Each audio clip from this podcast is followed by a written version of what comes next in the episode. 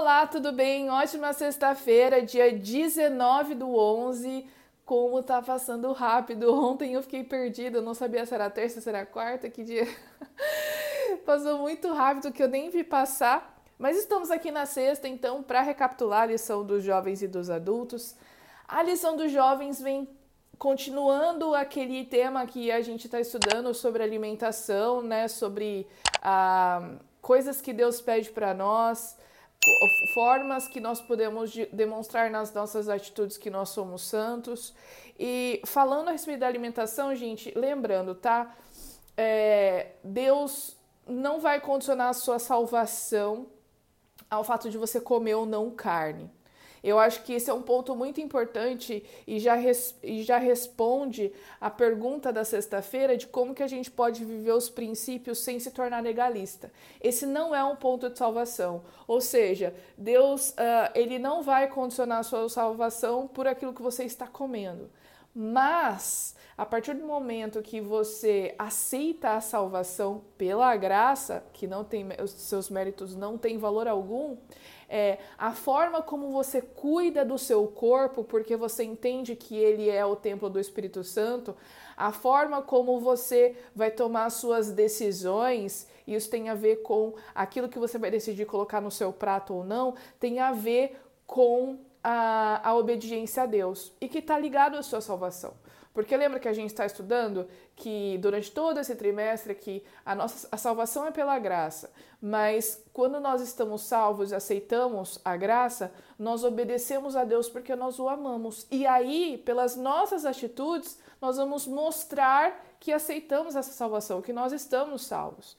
Então, a questão de pensarmos em como termos uma alimentação mais saudável vai refletir uh, essa comunhão com Deus, vai refletir essa salvação que nós aceitamos. Independente se você come carne ou não, porque eu acredito que se você se preocupa com o seu corpo, se você se preocupa com a saúde, você vai ver e você vai prestar atenção em como o seu corpo reage, que quando você não come carne, você se sente melhor. E olha que eu tô isso tá vindo de alguém, que no caso sou eu, que adora comer um churrasco. Só que eu entendo que uh, alimentação cárnea não é o ideal de Deus para mim. Só que cada um é cada um, cada um tem um processo. Tem gente que decide, hoje eu não vou comer mais carne, no outro dia, pro resto da vida, não come mais. Tem gente que, como eu, precisa de um processo de alguns anos para modelar a forma de pensar, para entender que esse não é o melhor, para me adaptar na minha alimentação, para entender como que eu posso me alimentar melhor. Então, cada um tem um processo. Agora, o ideal é aquela alimentação, como eu comentei ontem com vocês, que Deus mostrou para a gente no Éden, né? Então, eu acho que vale a pena, pelo menos, considerar a possibilidade de que nós, com o nosso corpo, como o templo do Espírito Santo, devemos fazer de tudo para cuidar melhor. E isso diz respeito à nossa alimentação, isso diz respeito também a exercício físico, porque, gente, exercício físico é um dos oito remédios, remédios naturais e é uma necessidade fisiológica do nosso corpo. Nós precisamos estar em movimento. Nós precisamos estar em movimento. Você vai no banheiro, faz xixi, faz cocô, você precisa é, escovar seu dente todos os dias e você precisa se movimentar todos os dias, tá bom? Você precisa estar em movimento. Tô falando que você tem que correr 10 quilômetros todo dia? Não.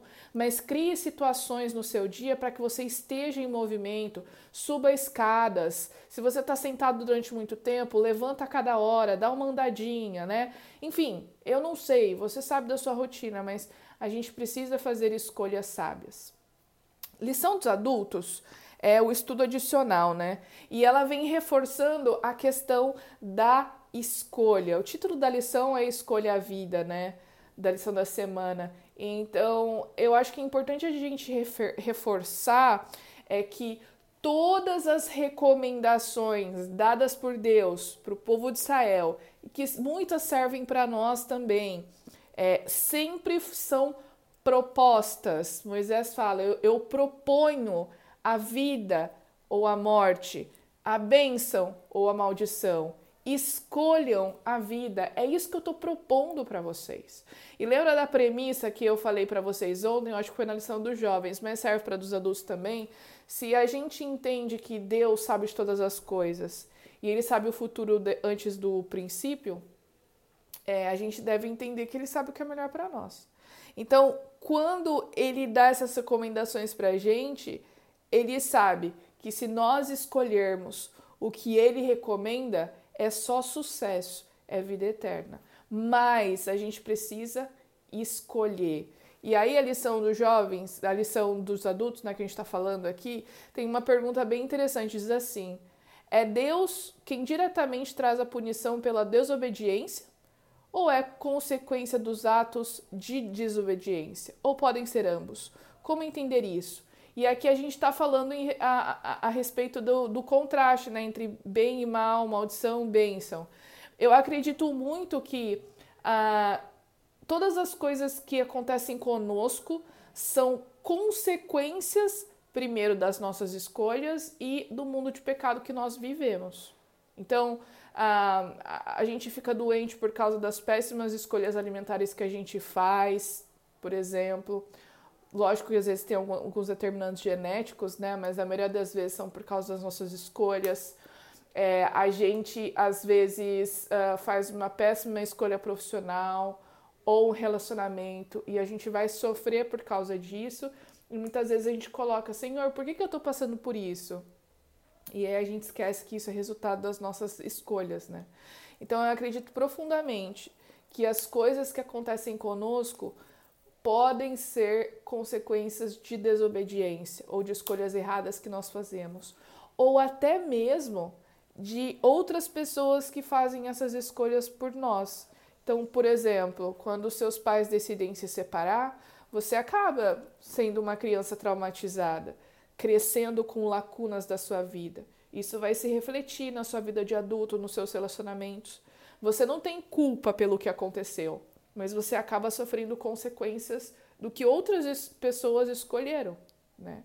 Então, é, nada de mal vem de Deus, nada de mal vem de Deus, é consequência do pecado, tá bom?